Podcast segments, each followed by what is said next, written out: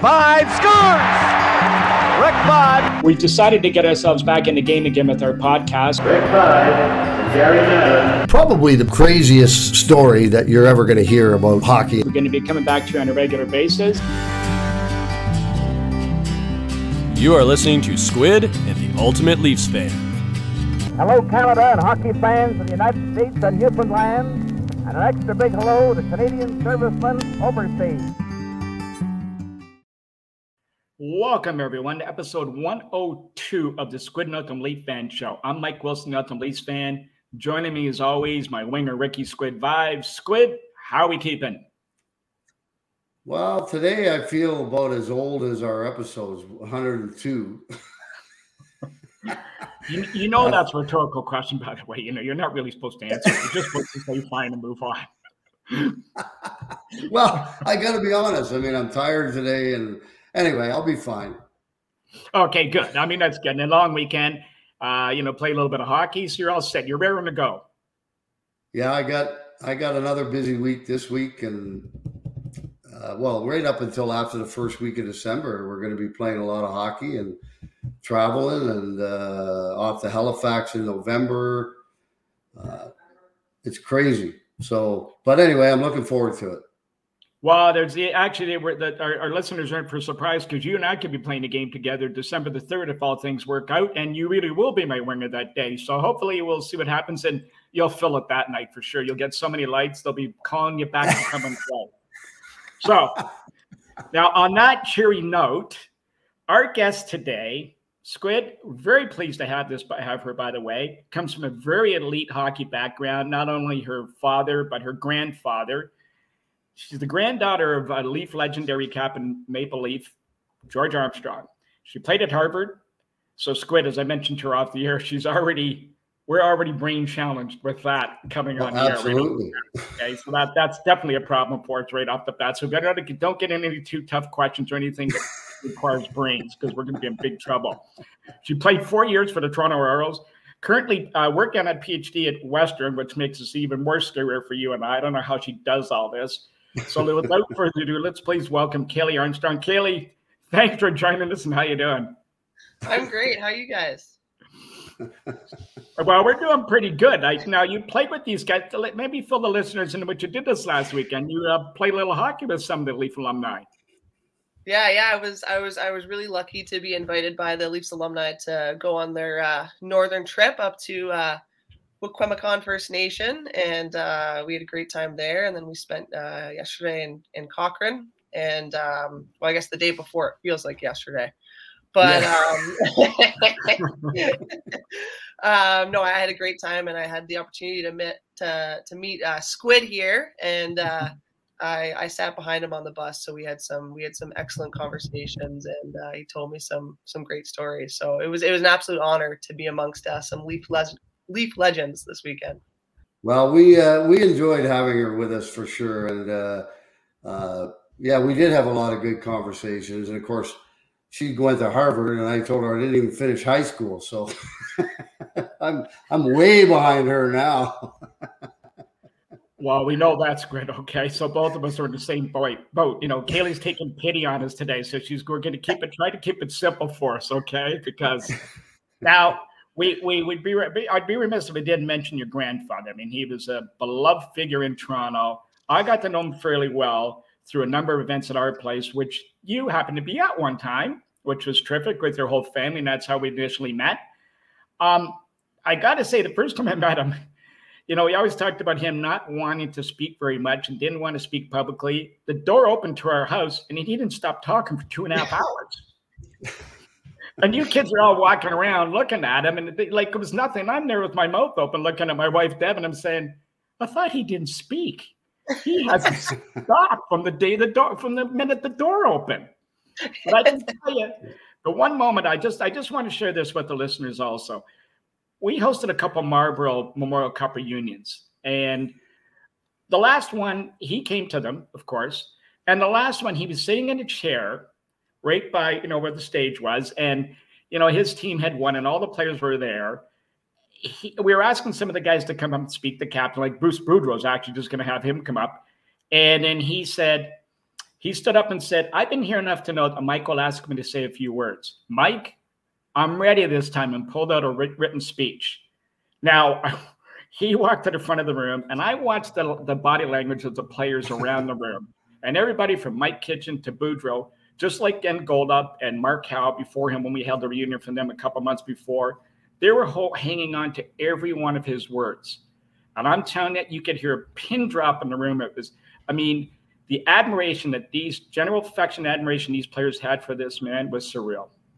Yeah, no, Mike, it's funny. My dad, I believe my dad was there for those Memorial Cup. Yes, he was. And he told the story the same. Like, you know, he had to like wrestle Grandpa into the car from home. Like, he didn't want to go. He's like, we're going. And Grandpa put up a fight. He's like, I'm not going. And Dad's like, get in the car. So he had to wrestle him to get there in the first place. But just like you said, as soon as he's there and he's in the moment, then, you know, everyone is just so drawn to him. And then obviously the stories come out and he gets chatting. But it's just getting him there was always the hardest part. But we knew that. I know he did this event, so. That's been your experience with the Chief. Oh, every time I met him, I mean, it was incredible. And but the biggest one was when I got drafted by the Marlies in, oh boy, when would that have been? Like 74 maybe or 75? 74, 73, 75, yep. Yeah, and George and Johnny Bauer came to my house to try and talk me into go play for the Marlboros. And I was like, I'm sitting in my house with my parents, George Armstrong, Johnny Bauer, and I'm sitting there going, holy cow, like, what are these guys doing here? Like, I was floored, really, when they arrived at my place, and I was honored, actually, that they came to try and talk me into going there. And unfortunately, I ended up going to Sherbrooke, which I thought was the best opportunity for me, and it turned out that it was. So, you know, I would have loved to have been a Marlboro, but they also won a Memorial Cup the year before, and I thought, you know what, I'm probably better off going to Sherbrooke. And like I said, it all worked out pretty darn good, so I can't complain. Well, now, Kaylee, as a child, when did you finally realize you had a famous family member? Oh,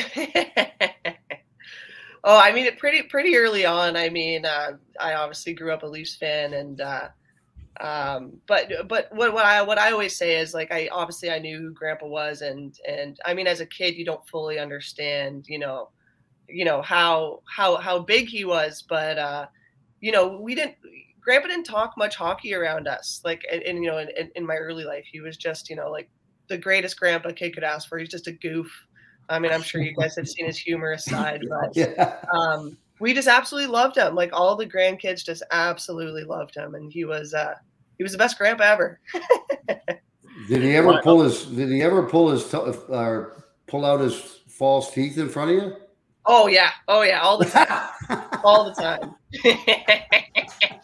He did that at the draft table one year with the Leafs.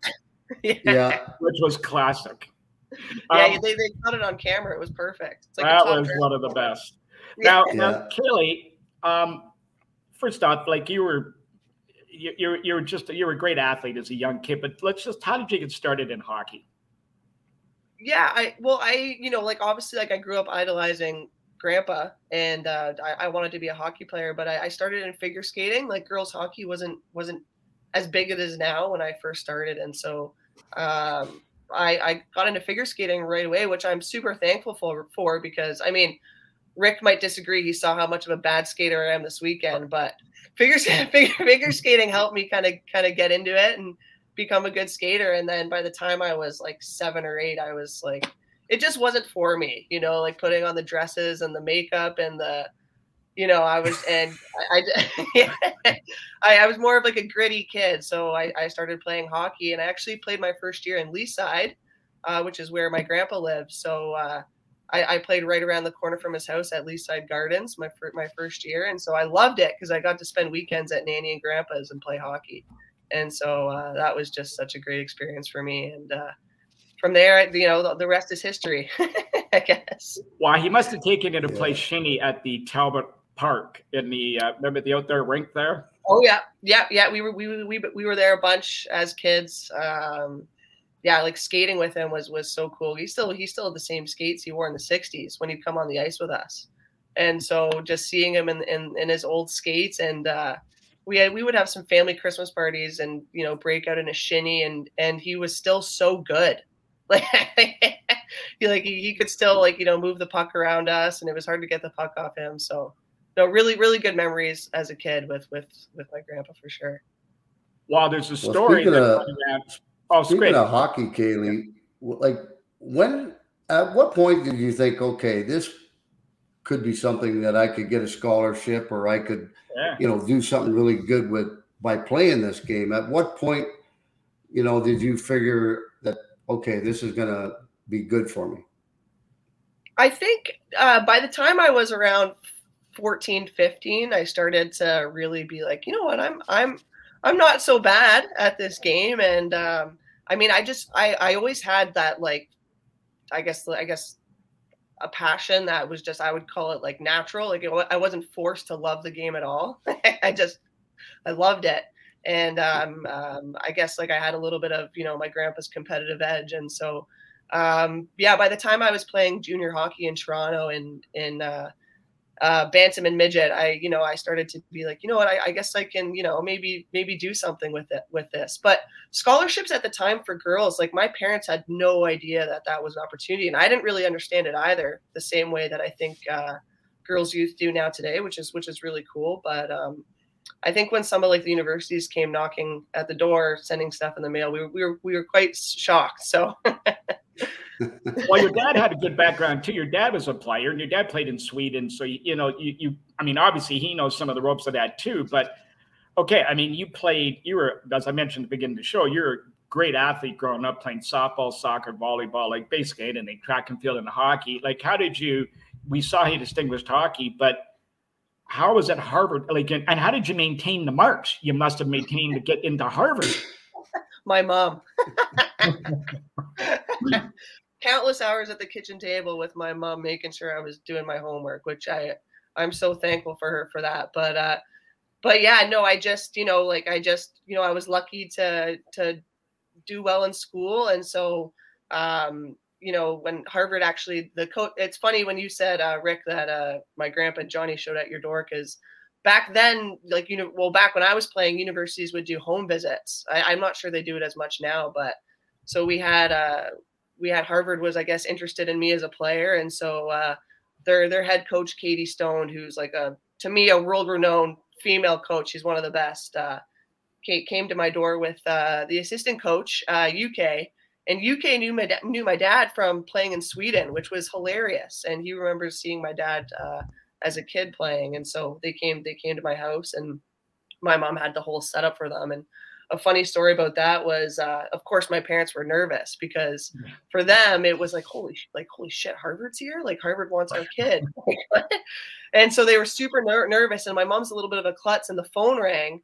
And so we have Katie Stone at the table, and UK's there, and the phone rings. And so she goes to like grab the phone, and as she's running to get the phone, she trips over like UK's like coaching bag and like goes down like hard on the floor, boom. And they're both looking like, oh my God. And me and my dad burst out in laughter. And because they didn't know how we were going to react. We start like killing ourselves laughing. And she starts yelling at me. She's like, Kaylee, I told you to put your bag away. She never listens to me. And UK was like, Miss Armstrong, like, I'm so sorry. Like, that was my bag. And so, so that was a good story from in terms of my recruitment. But I think that was a great visit. And I think once they got to like know my family, you know, it was once they came to the house, I was like, I got to go here. I mean, I loved Coach Stone, and like who. Going to Harvard, there's no way I would get in if I wasn't a hockey player, right? So I was super thankful that they took a chance on me. So, I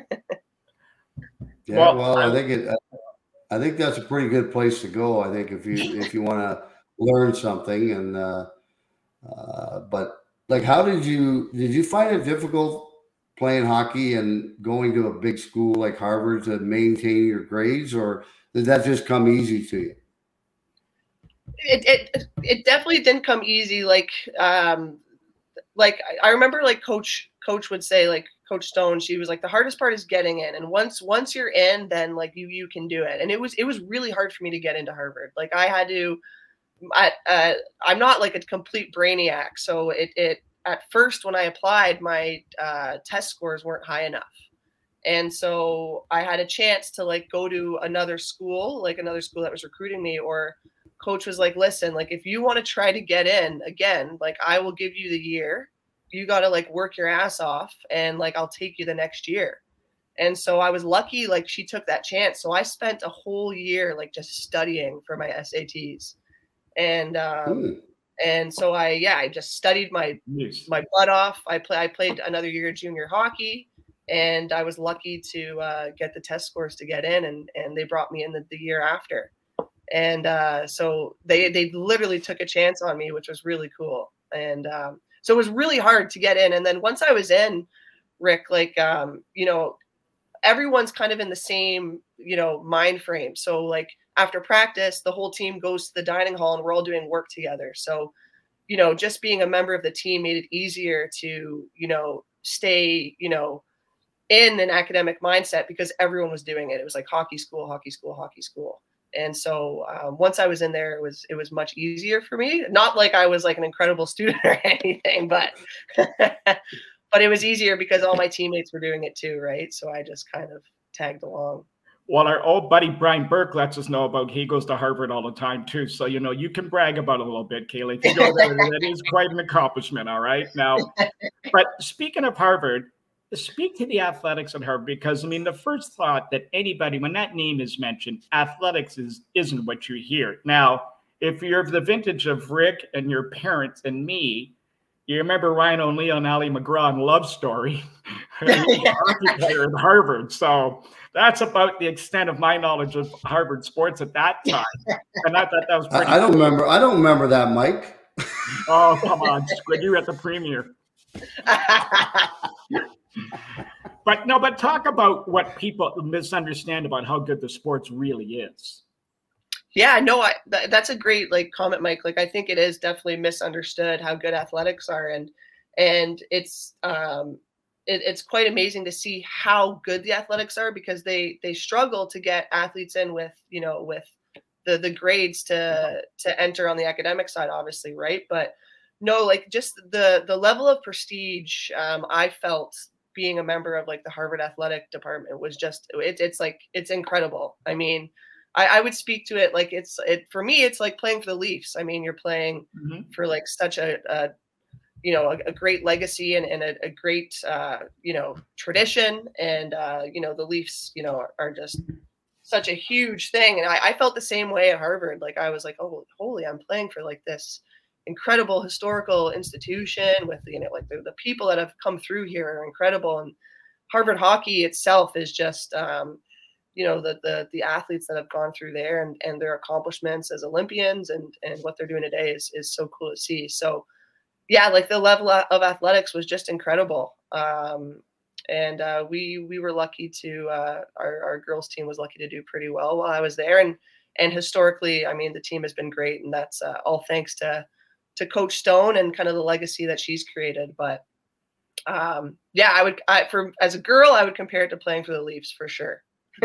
Oh, wow. That's like, I know my son went to Miami, Ohio, and it was a little bit different there. It wasn't quite, they probably didn't study as much as you had to at Harvard, but he had a chance to go to Cornell, and I wanted him to go there, but they weren't going to pay for it all. And it would have cost me about $25,000 a year or something. And then I talked to Mike Gartner after my son finally made the decision to go to Miami, Ohio. And he said, listen, Rick, if they want your son bad enough, they'll find a way to cover everything. And I went, really? And he said, yeah, absolutely. And I said, it's a little late now because he's going to Miami, Ohio. So that's what happened there. And, but you know what? He really loved it. You know, playing hockey at a university in the U.S. and you know, he was a good student too. So I got to say that a lot better than I was. That's for darn sure. He got it from his mother. Yeah. Oh, yeah. Well, and it's funny. We were talking on the bus, And I don't know how she knew that, but obviously someone she knows went through Acadia. I forget who did you say went through Acadia? And she goes, your wife went through Acadia, right? Like, I'm going, like, how the heck do you know that? Well, both my parents went to Acadia. So my dad played hockey at Acadia before he went to Sweden. But I was telling my dad, Rick, on the bus, I was like, oh my God, like, I'm sitting right behind Rick Vive. Like, this is so cool. And I like sent my dad this text, and you know, he was like, well, why don't you ask him about his wife? Because I'm pretty sure she went to Acadia. So that's why I brought that up. Yeah. But yeah, your wife too was obviously was a great athlete too, Rick. So yeah, she was pretty good. And, you know, both our boys inherited, you know, good genes as far as athletics and that sort of thing. And, my older one didn't pursue it. He, ended up, well, I mean, I don't know, he's been in the liquor business, I think, ever since he got out of school. But he loves it. He loves being that type of person and going out with and he's got 12 people working under him, and they love him, and he treats them very well. And he's done a very, very good job. So I'm very proud of him and both my boys. Now, Kaylee, at school, take us through a typical day for you at Harvard during the season, from morning till dawn, or till night for me. Yeah. Well, each day actually was kind of different depending on, you know, how our games lined up. We always played Friday, Saturday, okay. Mondays were the worst, because you come off the high of the weekend, and then Monday you're starting the week again. And so Monday, our class schedule kind of rotated. So you'd either have like a Monday, Wednesday, Friday class, or a Monday, Wednesday class, and then a Tuesday, Thursday.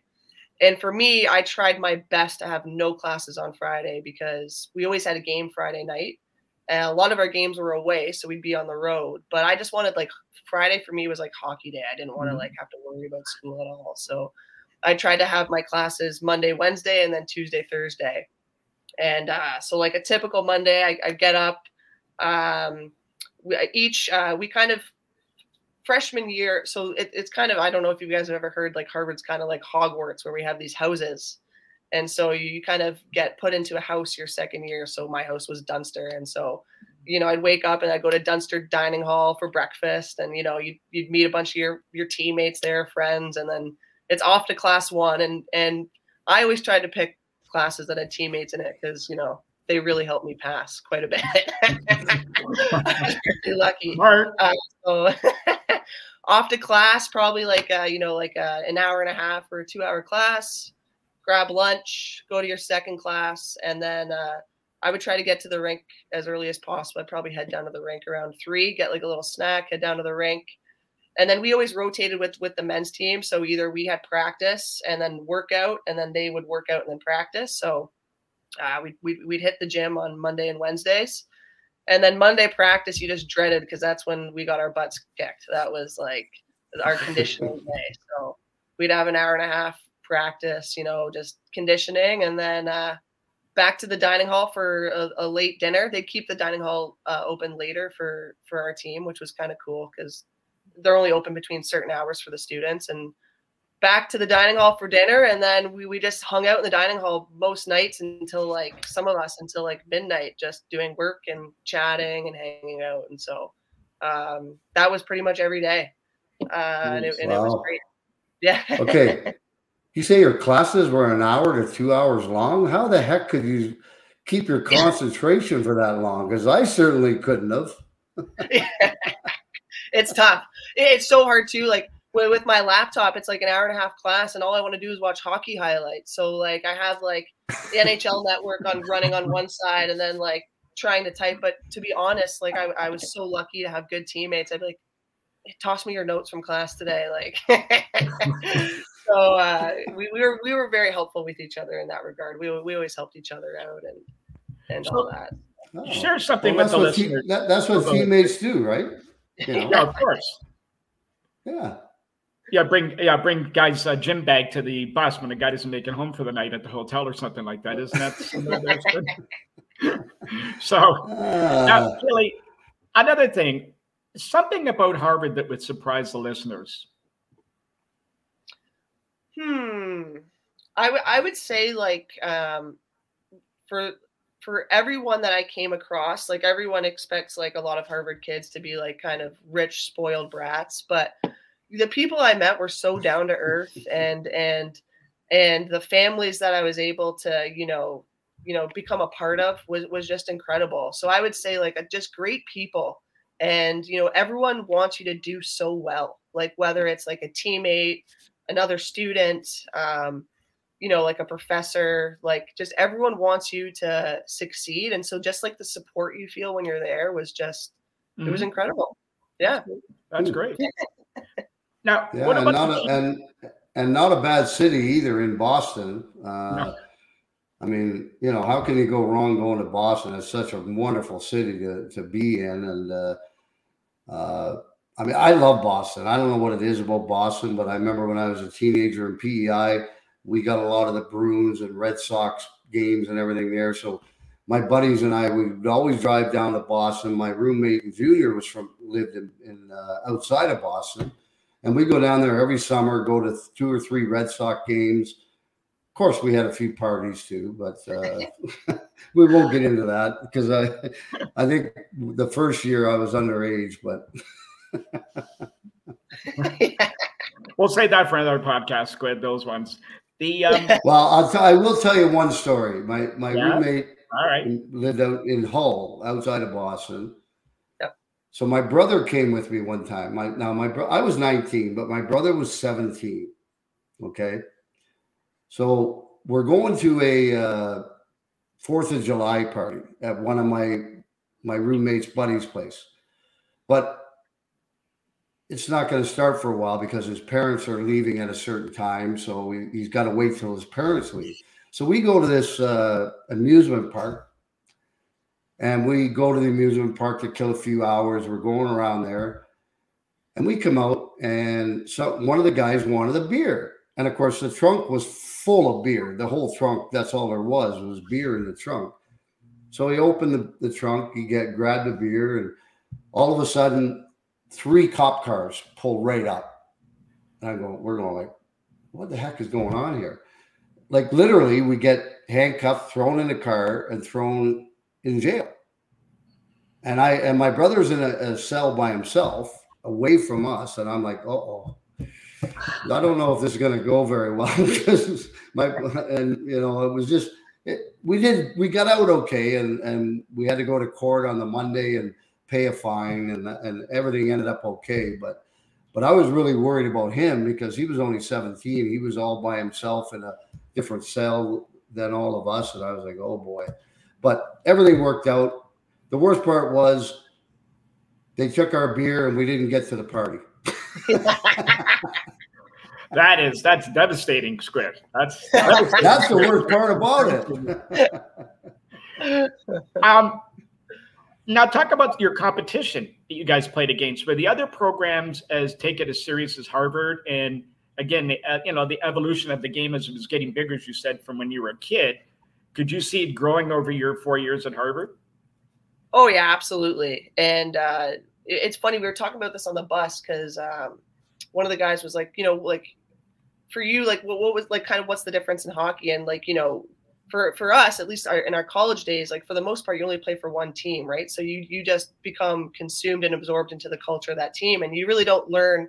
The most that I learn about the other teams is what I learned from playing against them and then my friends playing on them, right? So, you know, like I'm sure like so many of my friends who went to like Cornell or, you know, Dartmouth or, you know, like Yale, for them, I'm sure they were like, well, ours was the best team too, right? Like, so, of course. But, no, it was incredible. Like, so our division was the ECAC. And so we played against all the other Ivy League teams. Yeah.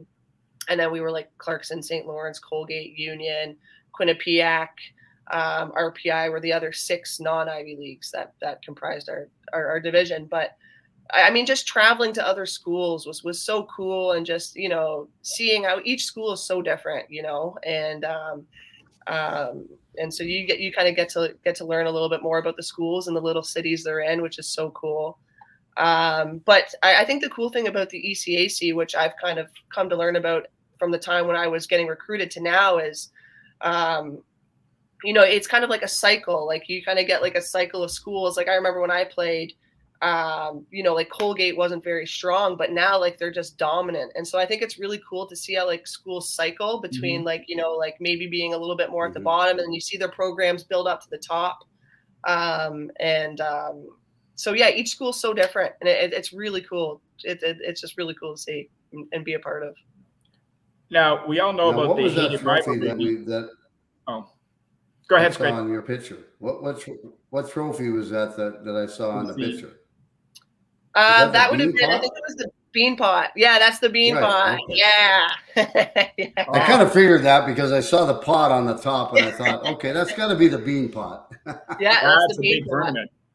Yeah, it was – Bean Pot was so cool. And the boys play at TD, but what we do, we re-rotate each year. So you get to host the Bean Pot at a different school all your 4 years. Oh. So we were so lucky we hosted it our senior year, which was so cool. And we ended up winning it, which was just incredible. So we always say we brought home the beans that tournament. Yeah, it was awesome. It was great. And we played, it was funny because we played BC in the final, and we played them at the beginning of the year, and they just kicked our ass. Like, I don't even know what the score was, like, but they just bullied us. Like it felt like, I think it was like 10-1. They just destroyed us. And then we beat them in the Bean Pot. I think it was 3-2, or it was a close game. And it was really cool. Yeah, it was awesome. Now, speaking to some of the U.S. guys, some of your teammates, now we know about the hated rivalry between the American and the Canadian women's teams, and basically all the teams, but especially the women. Yeah. Was there a little animosity sometimes with some of the, till you got to know each other and started playing? Honestly, none, like none at all. And our team, for the most part, we were mostly American. We had a few Canadian. We had a few of us were Canadians, but we were mostly American. But you definitely can feel the difference when you get there between like the hockey culture, if that makes sense. Like I like just the Canadian versus like the American hockey culture was different. But well, it's funny because I had to take a year off because I got a really bad concussion, and the year I took off was the year before my senior year, and that was the Olympic year. So I was home for the year, but we also, all of our Olympians were gone. So Lindsay Fry, Shelley Picard, Josephine Pucci, 3 U.S. Olympians. And then our coach, Katie Stone, was coaching the U.S. Olympic team that year. So it was such an interesting dynamic because I had 3 teammates and my coach were on the U.S. Olympic team. And then we had the Canadians, which obviously, like I'm Canadian. And so when that was the game where like, that was a crazy game where Canada came back to win it in overtime. But, you know, like you're not really cheering for one team or the other. Like I want to see my teammates do well and my coach do well and win. And, but you want to see Canada do well. So, you know, I was lucky to kind of, I love both teams just because of that. So, yeah. Now, well, talk about your time. You got to be careful, right, when you're in that situation, right? Oh yeah, of course. Yeah. Now, Kaylee, talk about your time at the Arrows. Oh yeah, no, the Arrows were great. I played 4 years with the Arrows, 2 years at U18, 2 years at the junior level, and I really owe it to them. They got me to Harvard. I mean, they believed in me. They developed me. I developed so much in that organization. I had great coaches and great teammates. Holy, I had such good teammates, and you know, they're all my best friends today from the Arrows. So they ran a great organization. We were dominant back then. Now it's kind of cool. Like the girls, like the PWHL, they're like back then, like as far as I can remember, like Arrows were kind of like, you know, the team, but now it's really cool to see like how much girls hockey has just developed, because now like the competition level across the PWHL, like it's just spread so much more widely. So the competition is much better. So, but the Arrows was great. That was like such an incredible 4 years, and they really made me a better hockey player. So well, Kaylee, you know what, I know you want to give all those people with the Arrows credit, but you know what, you did it all, and you got yourself to that level. I mean, you know what, all the players that make it to the highest level, I mean, yes, you get help along the way. There's no question, but at the end of the day, it's up to that that individual to do what they need to do in order to get to the top. And so don't sell yourself short. You did a lot of that yourself. Thanks, Greg. Appreciate that. Yeah, that goes double for me too. You're being very modest, very, very modest. Now, you know everything that's going on here, and you know where we're going to get to this at some point, Kaylee. Women's hockey and at the professional level, what needs? Let's put it this way, I had two questions for you. I'm going to condense it to one because if it was Squid Night, it'd be five questions, but you can do it in one. What if you were put in charge? What would in the perfect world? What would happen to women's pro league today or down the road? I think I'm not as involved in at the professional level, but of course not. That's just your opinion. But, so if anyone listens, like they don't know what the hell she's talking about. But I think the one major thing that I would like to see is obviously we have two leagues that are kind of split, right? Like we have the Professional Women's Players Association, and then we have the PHF, which is they used to be the NWHL, but now they're the Professional Hockey Federation. I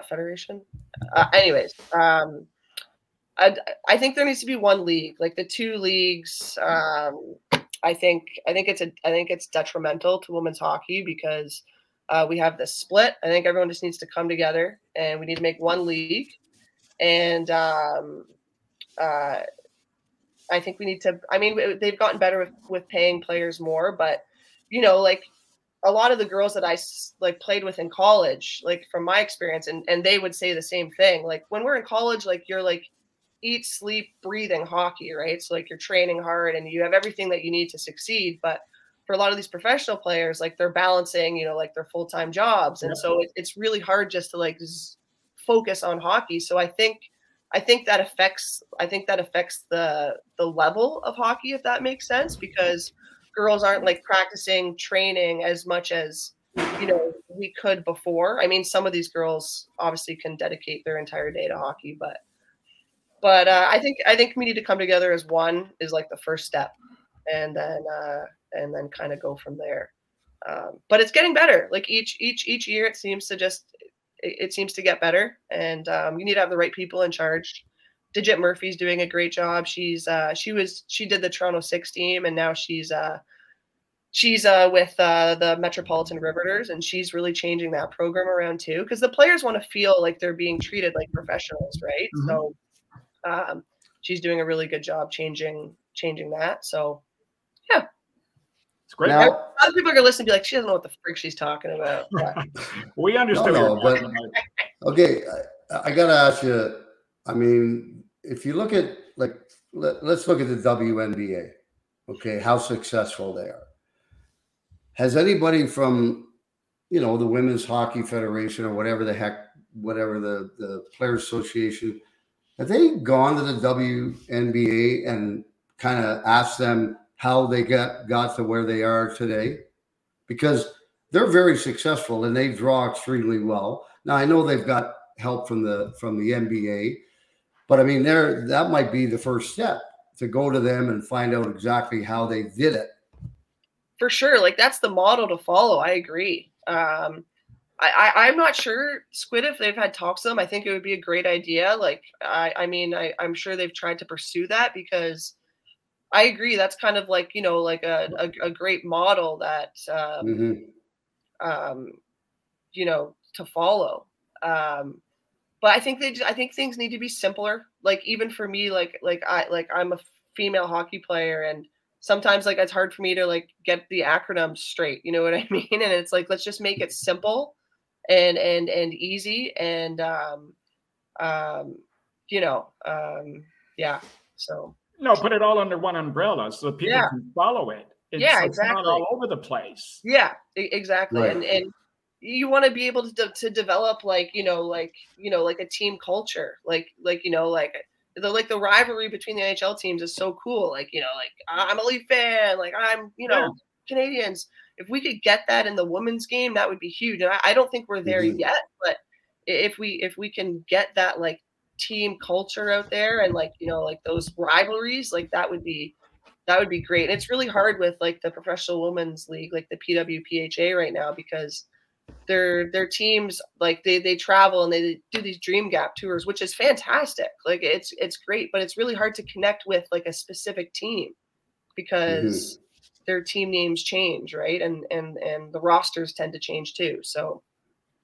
Well, it's funny, a couple of years ago, they were going to have the Isabel Cup in Lake Placid. Now, the funny thing about it is I'd come to Florida for 2 weeks and didn't go home for 7 months because of the pandemic, and it kept shutting the city down. Now, I was talking to the guys at the Toronto Sun who followed me when I followed the Leafs that 1 year, and so I wrote a column for them. And I suggested we have a place in Saranac Lake that we have an inn there, and so it's only 7 miles from Lake Placid. So I called Lance and I said, listen, if I go up there, it's only a short flight from Florida. I'll cover it for you guys because they couldn't cross anybody across the border. And so he talked to the editor, and I said, but you'll have to fix it. I'll make all the notes. So Kaylee and Rick, my dream of being, I was going to be a media guy. All of a sudden came crashing down because they played a couple games and the tournament was canceled because of COVID, because a couple of games. But I'll tell you, that format looked fantastic because it was a tournament environment. It was in Lake Placid. It was going to get exposure. The supposed best players were there, and I don't know. I was trying to figure it all out because I was doing research on it. But get it to that level, and then all of a sudden, because let's get into the Olympics. The Olympics becomes a two-team tournament, and it's shocking that the Scandinavian nations aren't better than they are, especially because going back deep-rooted as they're in athletics. It's just shocking that they haven't caught up. But are they catching up? I think they are. Yeah, I think they're starting to catch up, which would be so great to see. Like if we could make like the Olympics, like obviously, like, you know, like it is for like the rivalry in the World Juniors. Like, I mean, that would be incredible. It's so true. It's a two-team thing right now, right? And but the European countries they're getting better. They are getting there, and we're seeing more Europeans. Like when I played at Harvard, we had one European girl on our team.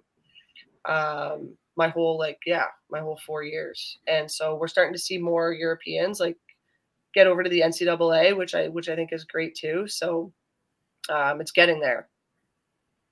It's great. Yeah, because I mean, if you look at the men, like there's so many Europeans that come over to play college hockey in the US or the USHL, and then they go on to college hockey. But there's no place really for the women to come over and play before getting to college, so they got to have people obviously looking at them overseas in order to get them over here, I guess. Yeah, exactly. And those international tournaments help, right? Like just for exposure, but 100%, Rick. Yeah, like getting them somewhere to like develop before they get to the college path. Mm-hmm.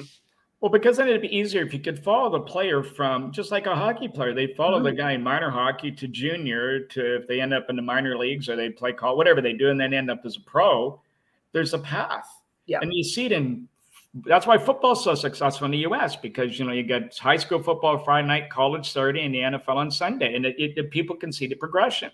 Yeah. So, you know, women's hockey, instead of trying to B to D, go to A, B, C, then get there, you know? So, I mean, something like that Isabel tournament, which I know goes on all the time, but make a big focus like that and build the game from there. Wouldn't you rather have 6 really competitive teams play hard against each other for a weekend than 12 sort of also-rans? Yeah, like exactly. Yeah. Listening to you, Mike, you should be the commissioner. Yeah, get in there. Mike Bettman. Well, don't give me that handle. No, okay, I won't. I'll be Mike Armstrong. No, I wouldn't do that to you, Mike. Yes, thanks, Glenn, thanks. Kaylee? No, I completely agree. I mean, like a lot of the talent obviously is split right now, and I agree. Like, you know, like 6 strong teams, and the travel makes it hard too, right? Like, especially like for like, you know, like there's a Minnesota team in the PHF, and you know, like, especially for women who might, you know, have, you know, their different careers, you know, they might have shift work, whatever they're doing, it makes it hard to like travel on, you know, a weekend for a couple games. So even if the teams like were, you know, like closer, if it became more like accommodating, but it's hard. It's really hard, but, hopefully it gets there. I'm with you. And I mean, I think that it just seems to be it's all over the place. And, you know, again, we were beating a dead horse here. But, I mean, if we could just consolidate it all and keep it as one, I think you start from there and you're going to get – it'll get that snowball effect, because then fans will have something to relate to, especially if you have rivalries. If you have Toronto against Montreal, Boston against Buffalo, and all these type of inner rivalries are already there. They're already in place. Yeah. So just take advantage of them. Exactly. Yeah. Well, it's hard not to have a team in Minnesota. I mean, come on. Like, I mean, Minnesota is kind of the state of hockey in the U.S. You know, I mean, I know a lot of hockey is played in the East and in the Massachusetts, Connecticut, you know, all over that area. But Minnesota, it's pretty hard not to have a women's team in Minnesota, I would think. I know it's a lot of travel, but again, I think it's pretty difficult not to have a team there. Totally, yeah, no question. Totally, Squid, especially like the universities there, right? Like they're producing so many. Yeah. There's so many hockey players come out of there. No, I completely agree. But just, yeah, somehow making it easier for, you know, the women to travel back and forth. It's just, yeah, it's, I think it's just going to take time mm-hmm. and work out all the kinks. So Kaylee, your latest, what you're doing now, PhD, how's that standing and where are you coming with all of that? And what are plans once you do get that certificate? You're going to be the greatest woman in the world. Well, it's only the greatest one on this podcast. That's no question. Oh, yeah, for sure. That's a given. Well, no, my teammates, I think they laugh at me that I'm still in school because they're like, Army, what the hell? Like you were like the worst student on the team. What the hell? You're still in school.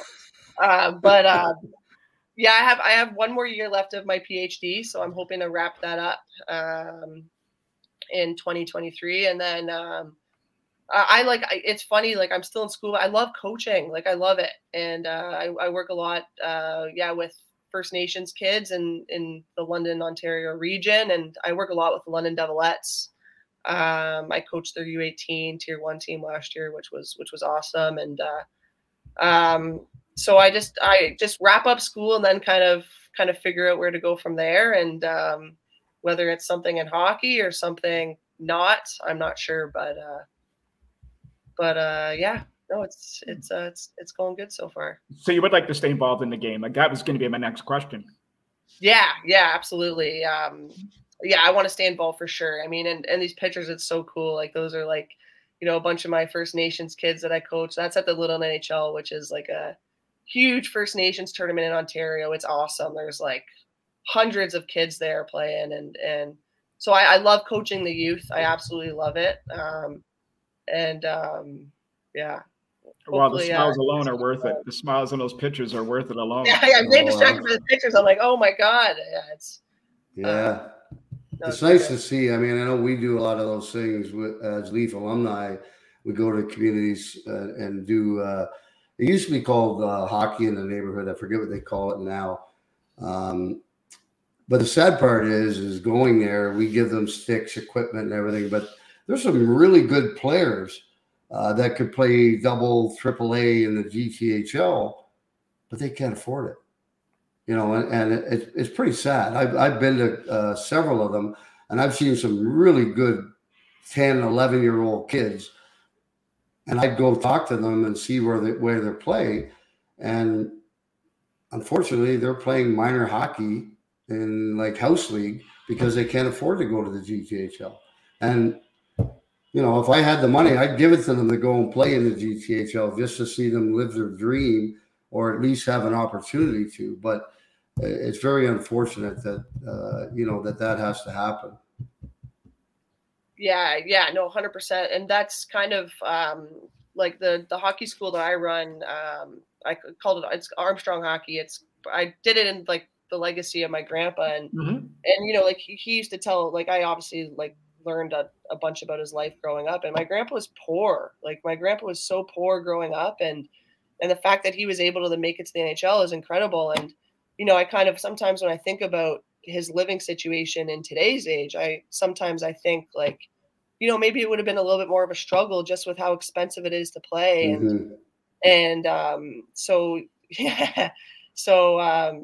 you know, what I try to do with my hockey school is I'm really lucky to to get a lot of donations and stuff, but we try to offer training and, I try to help with registration fees and equipment, because it's hockey's so expensive. And especially for these First Nations kids, like giving them as many opportunities as we can to succeed in hockey is incredible. And even like Rick, like you saw like this weekend, like just being in, mm-hmm. in Wiikwemkoong and with TTN there in Cochrane, like just, being amongst like the youth, it's just, they love hockey. They absolutely love hockey and they're so passionate about it. So for the Leafs to be there is that's an experience those kids will never forget. Well, it's funny. I just saw, I don't know the gentleman's name, but I saw it on TV the other day where he brought a bunch of hockey equipment, Sudbury and a couple of other areas for youth kids that couldn't afford it, like bags and bags of hockey equipment and sticks and everything. I don't know where it got it. Obviously, people donated it, and that was really nice to see. And I wish more businesses or organizations would get behind those types of things because, like I said, there's so many good hockey players out there that never get that opportunity because they can't afford to play at a high level. And it's sad. It really is. Totally. And even like so many indigenous communities, especially the northern ones, like they can't start playing until like it's cold enough for like the ice to freeze.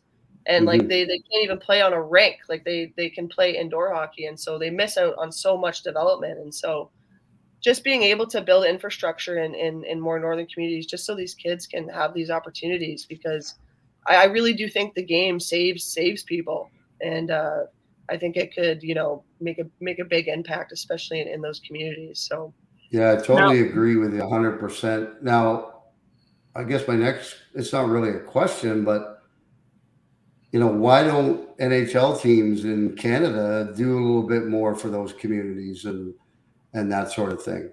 I often wonder that, why they don't do a little bit more. I think it's just like developing relationships. Like, it might be people don't know, and even like just like the relationships that I think the alumni developed this weekend, with these communities, like, with like Brad May had been to TTN before. So and all the kids were so happy to see him again. Yeah, you were there before. Yeah. And they remember, right? They remember those experiences.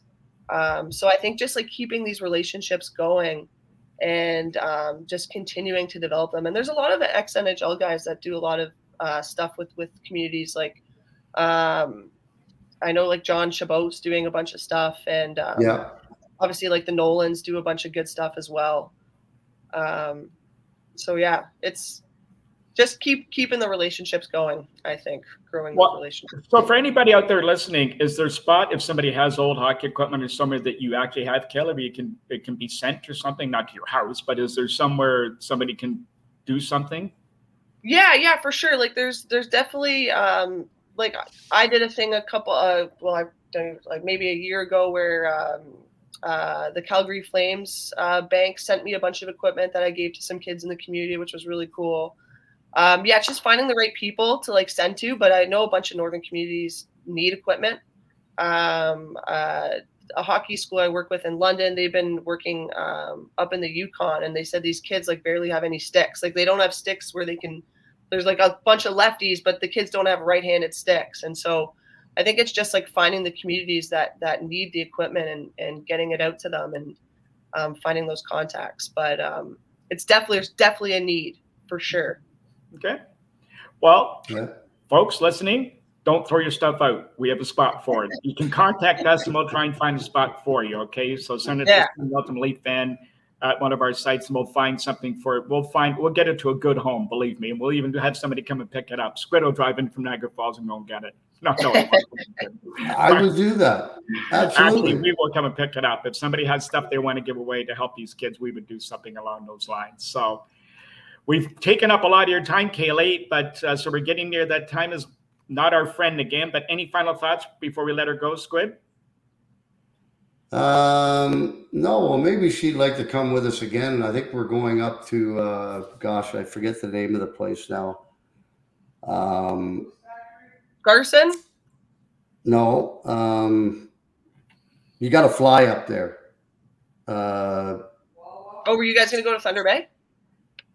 No, gosh, my mind's a blank right now. It's an indigenous place where you have to fly in. You can't drive there. You got to go by train or fly. And I've been there many times for different things, and I can't remember what it is. But so maybe when we go there, I think we're going there in February. Then hopefully Bear will get a hold of you and invite you to come with us again, because that place is wonderful to go to and see the kids up there and be able to go up there and put on a little bit of a show for them. It's a lot of fun. Yeah. And I can't remember the name of the place. Moose Factory. That's it. Moose Factory. Yeah. Yeah. Moose Factory. So we've been up there several times. I went there on my own one time for something they had. They had things in the gymnasium for universities and businesses and all that. And I spoke to the kids up there, and our team has gone up there, our alumni, several times. I believe we're going again in February. And it's always fun to go up there. They treat you like kings when we go up there. The people are so wonderful, and we have a great time. So maybe you can come with us, Kaylee.